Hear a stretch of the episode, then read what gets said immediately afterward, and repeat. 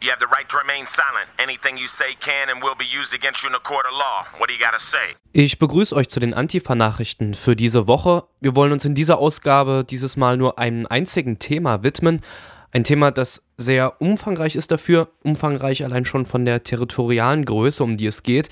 Wir wollen heute einen Blick auf Europa werfen und danach fragen, wie die extreme Rechte europaweit aufgestellt ist. Wir wollen der Frage nachgehen, wie sich verschiedene extreme Rechte und rechtspopulistische Parteien und Bewegungen miteinander vernetzen und was sie inhaltlich auszeichnet. Ein anspruchsvolles Vorhaben, also Film ab. Schon in der letzten Ausgabe der Antifa-Nachrichten haben wir über den Europäischen Aktionstag von Pegida berichtet.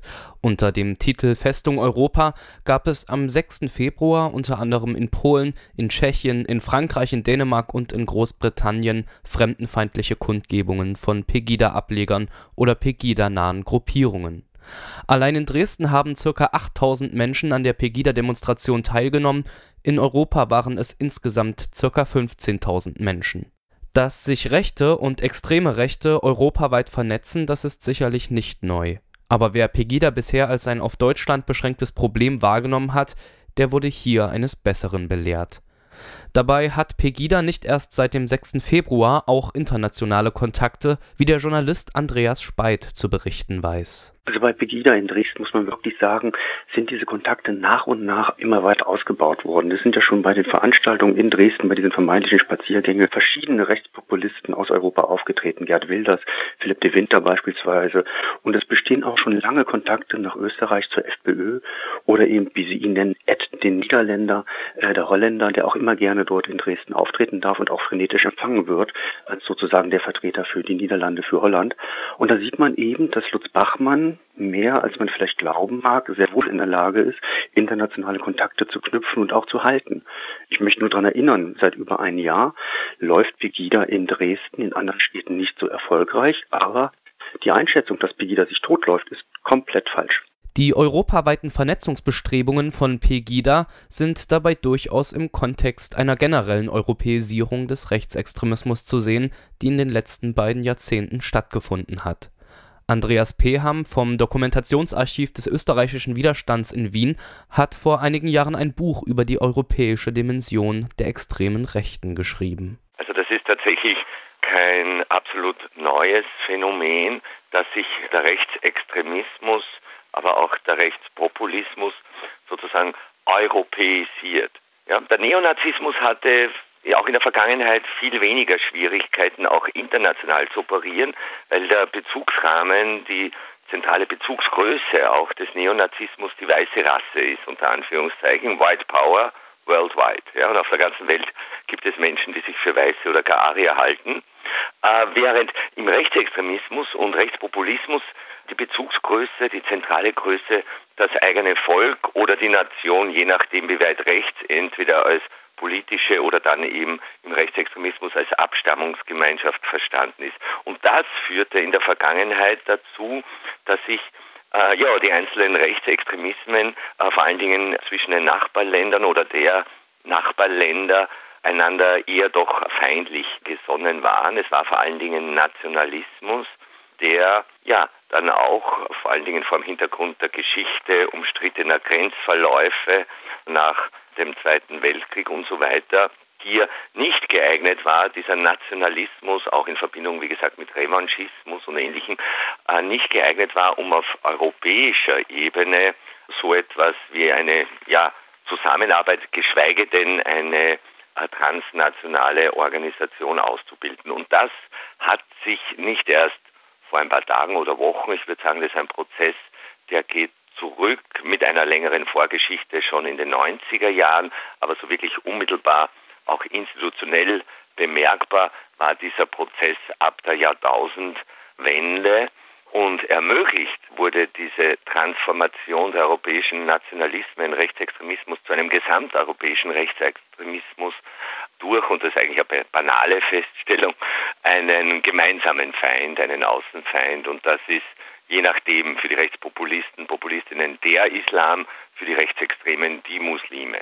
Ich würde Oder wie Heinz-Christian Strache, um das vielleicht auch in ein Zitat von FPÖ-Obmann, Bundesobmann noch einmal zu verdeutlichen, wie Heinz-Christian Strache ihm sagte, Zitat, wir sind europäische Brüder, weil wir nicht islamisiert werden wollen.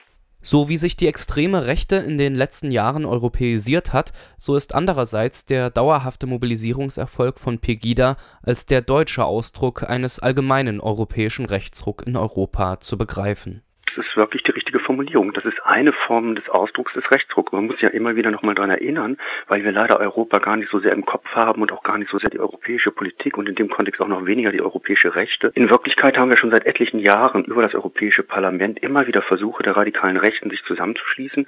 2014 ist das ja unter anderem Marine Pen gelungen, mit ähm, Gerd Wilders äh, beispielsweise der Partei der Freiheit eine neue europäische Partei hochzuziehen. Die ist auch längst anerkannt worden, die im Übrigen auch durch das Europäische Parlament Parlament 1,2 Millionen bekommt, beispielsweise als Zuschuss. Und was keiner so gerne wahrhaben wollte, wir hatten es prognostiziert, wir haben davor gewarnt, dass ja wohl diese Parteien in der Lage sein werden, auch wenn sie alle nationalistisch ausgerichtet sind, eine Fraktion im Europaparlament zu gründen. Und das ist ihnen auch gelungen, was unter anderem ja zur Folge hat, dass sie noch mehr Geld bekommen und vor allem auch noch mehr Recht im Parlament. Und das wird oft nicht so wahrgenommen, dass da eigentlich schon längst eine intensive Vernetzung gerade stattfindet. Selbst die NPD mit einem Mandat im Europaparlament hat eine neue ich sage das jetzt ganz vorsichtig, Allianz zusammengeschlossen, um eben auch europaweit sich neu ausrichten zu können. Ich würde diesen Rechtsruck schon früher datieren. Das ist ein, ein längerer Prozess, der natürlich auch seine Ursachen hat in der hegemonialen Schwäche der Linken beziehungsweise in ökonomisch-politischer Krisenhaftigkeit, die ja auch und vor allen Dingen in Europa schon äh, länger dominiert. Was hier auch noch jetzt, wenn man die EU als Akteur, als Ganzes hereinnimmt, die EU, die ja gegründet wurde als politische Union auch, als Gegenthese zu Zweiter Weltkrieg Auschwitz, Nationalsozialismus, was im Übrigen ja auch die damaligen Reaktionen der übrigen EU-Länder auf die Regierungsbeteiligung der FPÖ in Österreich im Jahr 2000 verweist, die sogenannten Sanktionen, also wo die übrigen EU-Länder ihre Ablehnung einer Regierungsbeteiligung einer, wie wir sagen, rechtsextremen, wie es in Deutschland heißt, rechtspopulistischen Partei sich ausgedrückt hat. Das zum Beispiel, und das sieht man ja auch äh, an den Reaktionen der Europäischen Union zu Ungarn, wo äh, unter äh, Fidesz Regierung Verantwortung die liberale Demokratie gerade in eine, wie Orban es selbst nennt, illiberale, also nicht liberale, eben auch äh, national, das heißt äh, völkische äh, Demokratie unter Anführungszeichen. Man muss hier wirklich mit Minkenberg von einer Ethnokratie sprechen. Und ja, das Schweigen der EU und auch der Europäischen Volkspartei, wo Fidesz ja Mitglied ist, das spricht, glaube ich, Bände und das zeigt, dass sich auch institutionell politisch die EU sozusagen an der Spitze oder als Institution verändert hat, nämlich wodurch, da würde ich die Osterweiterung 2004 vor allen Dingen verantwortlich machen. Wir sehen das auch in der Vergangenheitspolitik, wo einfach ja sozusagen zwei unter Anführungszeichen Erzählungen aufeinanderprallen mit all äh, den Konflikten, was das bedeutet, vor allen Dingen in Osteuropa hier, auch in den baltischen Ländern ja ja nach wie vor sozusagen die Kollaboration mit dem Nazifaschismus nicht als solche gesehen und bezeichnet wird und nämlich nicht nur von Neonazis und Rechtsextremen, sondern auch von Regierungsparteien, sondern als anti-sowjetischer, anti-bolschewistischer Freiheitskampf. Das heißt, der Rechtsruck, der wie gesagt sozial, ökonomisch, auch äh, begründet oder motiviert ist, wenn man so will, und durch die Schwäche der Linken, äh, hat auch einen institutionellen Ausdruck in der EU, in den Mehrheitsverhältnissen innerhalb der Europäischen Union. 2014 äußerte sich der europaweite Rechtsruck unter anderem im Einzug des Parteienbündnisses der Bewegung für ein Europa der Nation und der Freiheit ins Europaparlament. Im Vorfeld der Europawahlen hatten sich verschiedene rechtspopulistische Parteien in diesem Bündnis zusammengeschlossen, Front National, Flams Belang, FPÖ Lega Nord und andere rechtspopulistische Parteien sind an diesem Bündnis beteiligt. Nun präsentiert sich Pegida in Deutschland als eine außerparlamentarische rechte Bewegung. Man spricht sich aus für direkte Demokratie und Volksentscheide und will mit den etablierten Parteien nichts zu tun haben es stellt sich die Frage, ob ein außerparlamentarischer Drive innerhalb der europäischen Rechten insgesamt zu verzeichnen ist Also europaweit erleben wir genau beide Phänomene. Wir erleben eben eine vermeintlich außerparlamentarische Rechte, wenn man das so moderat ausdrucken möchte. Und wir erleben gerade eben, dass rechtspopulistische Parteien europaweit enormen Zuspruch haben, was sich eben auch im Europaparlament bemerkbar macht. Ich war gerade in Kopenhagen anlässlich dieses Aktionstags und da kann man das vielleicht ganz gut widerspiegeln, wie unterschiedlich die Auseinandersetzung ist und die Situation halt auch ist. Da ist Pegida nicht, hat es nicht mal geschafft, auf 100 Personen zu kommen. Da könnte man sagen, ach Gott, ja, da ist ja eigentlich kein Problem. Aber wenn man sich die dänische Volkspartei beispielsweise anguckt, die Rechtspopulisten schlechthin sind die zweitstärkste Kraft in Dänemark. Und da kann man fast sagen, da hat die Partei diesen Resonanzraum und die Parolen und Forderungen von Pegida eigentlich schon längst in die herrschende Politik eingespeist. Und man merkt es ja eben auch an der regressiven Asyl- und Flüchtlings- und Einwanderungspolitik in Dänemark. Da gibt es natürlich Unterschiede in der Form, in der Organisationsform, nämlich der Bewegungscharakter versus dem Parteiencharakter, wobei man das nicht überbewerten darf, weil gerade rechtsextreme und rechtspopulistische Parteien immer wieder sich als Bewegung versuchen darzustellen. Das hängt mit ihrem Anti-Institutionalismus zusammen, auch mit ihrer Frontstellung gegen die ja, Parteien, gegen die liberale, unterstrichen Parteiendemokratie. Es ist aber tatsächlich so, wenn man sich das dann äh, genau anschaut und äh, europaweit vergleicht, auch den Zulauf zu diesen Kundgebungen, Demonstrationen am 6. Februar äh, sieht man, dass überall dort, wo die extreme Rechte in Parteiformation erfolgreich ist, so wie in Österreich, all diese Versuche, egal ob sie jetzt Europäische Verteidigungsliga heißen, von England damals ausgehend, oder jetzt der weitere Versuch Begida, dass all diese Versuche in Ländern wie Österreich, aber auch in Frankreich, wo die extreme Rechte, wie gesagt, in Parteiform institutionalisiert und erfolgreich ist, eher zum Scheitern verurteilt sind. Ja? Also ich würde sagen, dass diese Bewegungsform des Ressentiments und des vor allen Dingen antimuslimisches, rassistisches Ressentiment, das hier artikuliert wird, dass diese Bewegungsform in den Ländern erfolgreich ist, wo die extreme Rechte es nicht geschafft hat, sozusagen die Stimmungen quasi umzulegen auf parteipolitische Erfolge. Die These von Andreas Peham lautet, dass Pegida-ähnliche Bewegungen, die sich selbst als außerparlamentarische Bewegungen darstellen, vor allem dort erstarken, wo die extreme Rechte bzw. der Rechtspopulismus noch nicht in den Parlamenten vertreten ist. Das heißt allerdings im Umkehrschluss nicht, dass rechte Bewegungen abnehmen würden, wenn ihre Inhalte in den Parlamenten vertreten sind. Wir sehen eben, wenn in der herrschenden Politik solche Ressentiments überhand nehmen, wenn in der herrschenden Politik Forderungen umgesetzt werden, die eben sozusagen das Asylrecht mehr und mehr und das Einwanderungsrecht mehr und mehr außer Kraft setzen bzw. gar nicht erst zulassen, muss das eben nicht bedeuten, dass diese rechten Bewegungen schwächer werden, sondern im Gegenteil, sie können bestärkt werden. Und das erleben wir auch gerade immer wieder bei Wahlen in Deutschland. Wenn Parteien versuchen, rechts irgendwelche rechten Parteien zu überholen, hat es meistens zur Folge, dass diese Parteien mehr Wahlzuspruch dann auch bekommen.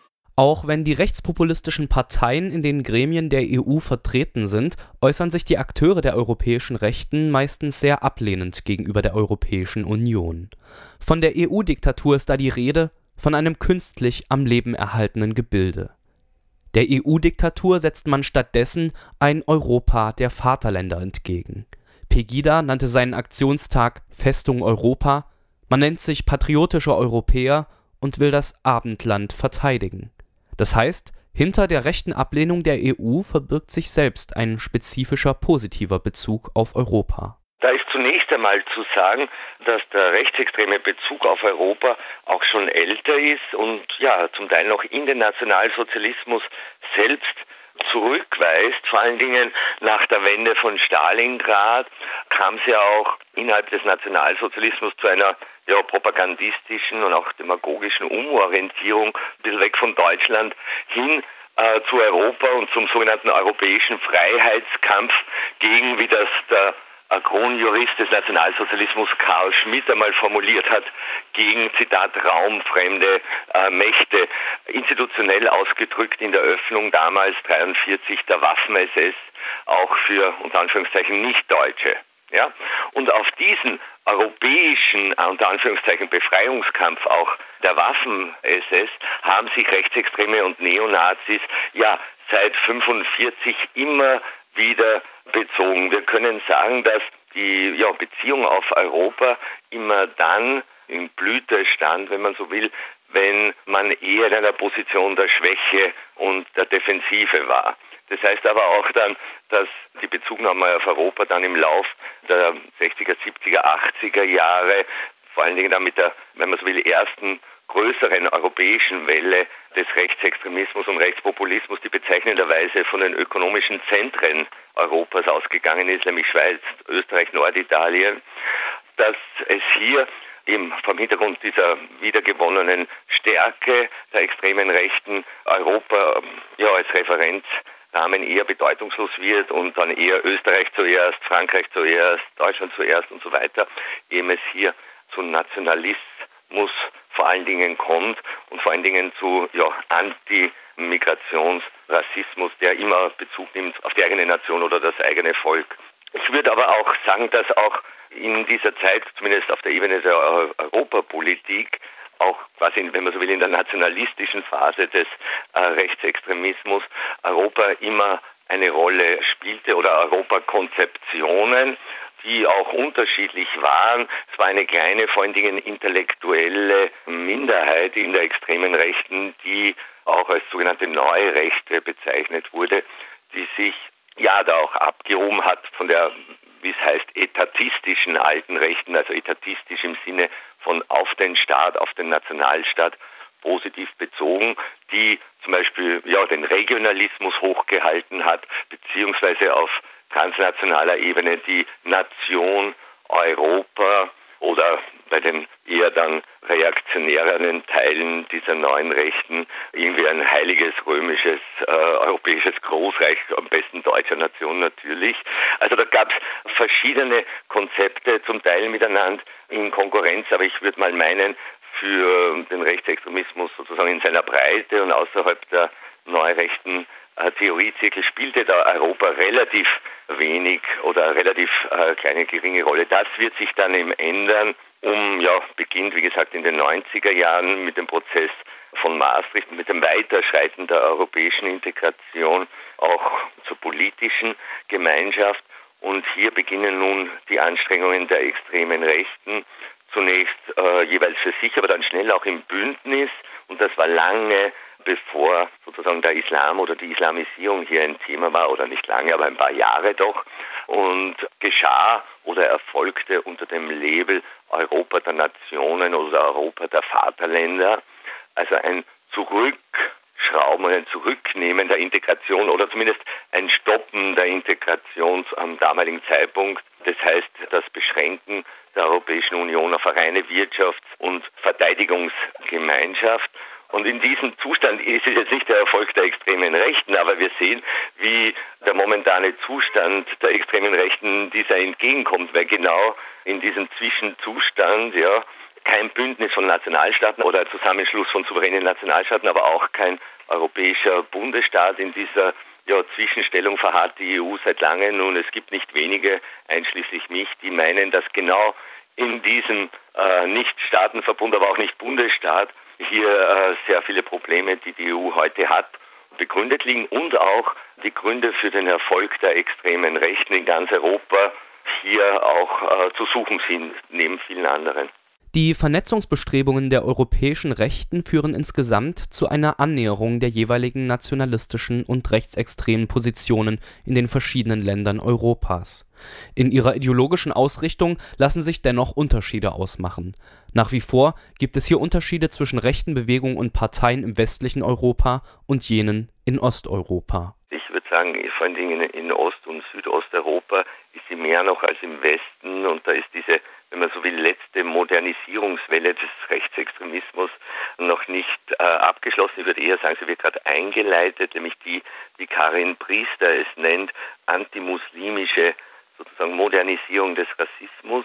Äh, hier ist es vor allen Dingen noch der alte Rassismus, hier vor allen Dingen gegen Roma, der noch äh, relevant ist und natürlich der Antisemitismus, der ja innerhalb der westeuropäischen, jetzt nicht militanten extremen Rechten, sondern eher der, der weichen Formen oder des Rechtspopulismus ja zumindest auf einer deklamatorischen Ebene für überwunden erklärt wird, beziehungsweise im Fall der FPÖ, aber auch von Gerd Wilders haben wir das in den letzten Jahren gesehen, ja sozusagen scheinbar, und ich betone das scheinbar, weil wenn man, wenn man ein bisschen genauer hinsieht, erkennt man den Antisemitismus oder findet man den Antisemitismus nach wie vor, aber halt nicht mehr in dieser offenen, auch rassistischen Form, aber er wurde sozusagen auch überdeckt von einem Bekenntnis oder von einer Unterstützung Israels oder einer Parteinahme auf Seiten Israels im Rahmen eben des Nahostkonfliktes, wobei dieser Konflikt sozusagen verkannt wird. Also er wird nicht als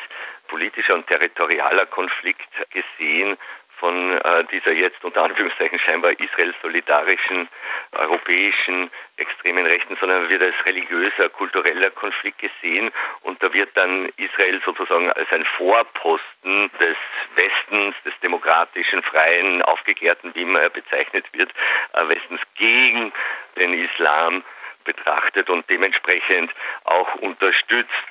Ja, und da, da scheint mir doch aktuell auch noch der größte Unterschied zwischen Ost und West zu sein, nämlich der Grad des Antisemitismus. Aber ansonsten würde ich meinen, hat man sich da auch in den letzten Jahren auch inhaltlich angenähert, was vor allen Dingen auf osteuropäischer Seite erfordert hat. Und wir sehen das gerade im österreichischen Beispiel und hier an der neuen oder so neu ist auch nicht mehr, ist auch mittlerweile schon vier, fünf Jahre alt, Freundschaft oder Kameradschaft der FPÖ mit der slowakischen Nationalpartei. Eine Partei, die die Beneš-Dekrete vor ein paar Jahren noch in den Verfassungsrang erheben wollte, für alle Zeiten als unabänderlich erklären wollte. Dementsprechend hat die FPÖ in ihrem Revanchismus darauf reagiert und diese Partei und ihren damaligen Anführer Jans Lothar wirklich ähm, alles geschimpft, was man jetzt auch nicht mehr zitieren will. Also das war schon wirklich auch untergriffig. Das ist jetzt tatsächlich Geschichte. Man ist sich auch entgegenkommen. Das heißt aber auch von osteuropäischer Seite, dass hier ja der alte Revanchismus, der alte Nationalismus, wenn schon nicht überwunden zu sein scheint, aber doch zumindest zistiert ist, was, und das haben wir auch am 6. Februar gesehen, und da zeigen sich dann auch die Differenzen und auch die Missverständnisse noch nicht äh, sich äh, ja bis zur Basis, bis zu den Stiefeltruppen sozusagen der extremen Rechten durchgesprochen hat, als meines Wissens eine der Pegida-Demonstrationen jetzt nicht in Warschau, sondern ich glaube, es war in Breslau, nicht zustande gekommen, weil polnische Rechtsextreme darin ähm, ja einen, eine pangermanistische Mobilisierung gesehen haben, also Pegida nicht ganz zu Unrecht als deutsche Innovation gesehen haben und gedroht haben, da dagegen vorzugehen. Und darum äh, meines Wissens, wie ich gelesen habe, diese Demonstration dort nicht stattfinden konnte, aber nicht, weil es einen linken Protest gegeben hat, sondern weil Teile eben diese Modernisierung nicht mitgehen können oder wollen da noch ja in dem alten, in dem Fall halt deutschfeindlich und Anführungszeichen Nationalismus verharren. Aber ich würde mal sagen, das wird sich in den nächsten Jahren weiter abschleifen, dieser nationale Partikularismus, weil man, wie gesagt, einen gemeinsamen Feind hat. Wenn man einen Zusammenschluss und eine Annäherung der verschiedenen extrem rechten und rechtspopulistischen Gruppierungen in Europa konstatiert, ein Umstand, der sich in einen allgemeinen europäischen Rechtsruck einbettet, dann stellt sich natürlich die Frage, was man dem entgegensetzen kann. Ja, es fehlt leider wirklich eine eindeutige inhaltliche Auseinandersetzung. Viel zu lange hat man bei Pegida getan, als ob das nur vermeintlich besorgte Bürgerinnen und Bürger wären. Man muss wirklich dann auch mal den Punkt finden und sagen, ja, es kann sein, dass ihr besorgt seid, aber diese Formulierung, eure Forderungen sind im Kern rassistisch und dann müssen sie sich auch gefallen lassen, dass man sie als Rassisten und Rassistinnen benennt. Und das ist meines Erachtens gerade in der Bundesrepublik viel zu spät äh, versucht worden, hier eine deutliche Grenze zu ziehen und man sieht es ja auch nun gerade bei äh, Horst See Seehofer von der CSU, wie er versucht quasi mehr und mehr diese Formulierungen ja auch aufgreifend die Politik sozusagen umzusetzen mag, die der Pegida auf der Straße formuliert hat. Also hier sehe ich wirklich äh, eine viel zu spät einsetzende Auseinandersetzung und das ist europaweit ähnlich. Ich habe leider bei den Recherchen erleben dürfen, Politikerinnen und Politiker vieler Parteien haben uns das immer wieder bestätigt, dass man im Europaparlament viel zu wenig sich auch inhaltlich auseinandersetzt mit der radikalen Rechten. Manches Mal gibt es sogar die Situation, dass dort Linke mit Rechten an einem Kaffeestand stehen und zusammen miteinander reden. Nicht, weil man sich mag, sondern weil sie sich gar nicht wirklich kennen. Und das ist wirklich ein großes Problem. Die Akteure der europäischen Rechten und ihre Argumente zu kennen und sie kritisieren zu können, das ist die eine Sache.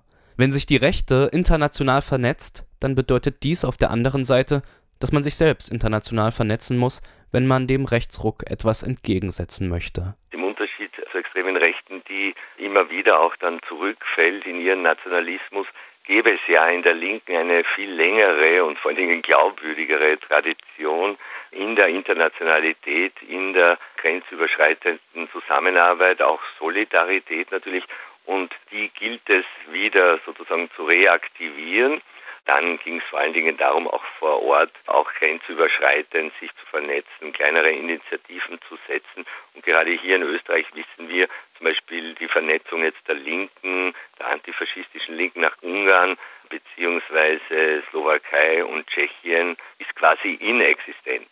Ja, und das halte ich auf der einen Seite ja, für einen Skandal, aber auch für politisch höchst gefährlich und problematisch. Also dass die Rechte hier wirklich, zumindest jetzt, wenn man Österreich, Ungarn, Slowakei und Tschechien äh, sich anschaut, hier grenzüberschreitend besser äh, vernetzt ist und zusammenarbeitet, wie das die Linke tut. Und ich denke mal, äh, das kann auf Dauer kein Zustand sein, weil er die Rechte begünstigt und stärker macht. Das, was Andreas Peham für die antifaschistische Linke in Österreich konstatiert, das gilt auch für Deutschland.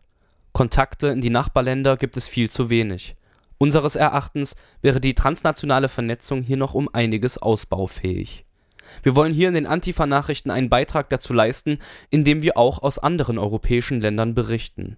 Es ist höchste Zeit, über den nationalen Tellerrand hinauszublicken. Darüber hinaus ist das Projekt einer universellen Emanzipation der Menschen ohnehin nur als kosmopolitisches Projekt vorstellbar. Arbeiten wir dran. Das waren soweit die Antifa-Nachrichten für diese Woche. Nur auf eins soll noch hingewiesen sein. Am kommenden Samstag, am 20. Februar, da hat die Partei Die Rechte von 10 bis 16 Uhr eine Kundgebung auf dem Marktplatz hier in Halle angemeldet. Der Sachsen-Anhaltinische Verband von Die Rechte, der tritt in diesem Jahr zum ersten Mal zu den Landtagswahlen an. Und das ist natürlich der Grund, warum sie jetzt Präsenz im öffentlichen Raum zeigen wollen. Das gilt es zu stören. Das Bündnis Halle gegen Rechts hat deshalb eine Gegenkundgebung angemeldet ebenfalls um 10, ebenfalls am Marktplatz. Alle nötigen Infos findet ihr auf der Homepage halle-gegen-rechts.de und auch hier im tagesaktuellen Programm werden wir euch noch über diese Nazi-Kundgebung am Samstag informieren. Wir sehen uns auf der Straße und hören uns ansonsten in der nächsten Woche wieder am Donnerstag in den Antifa News.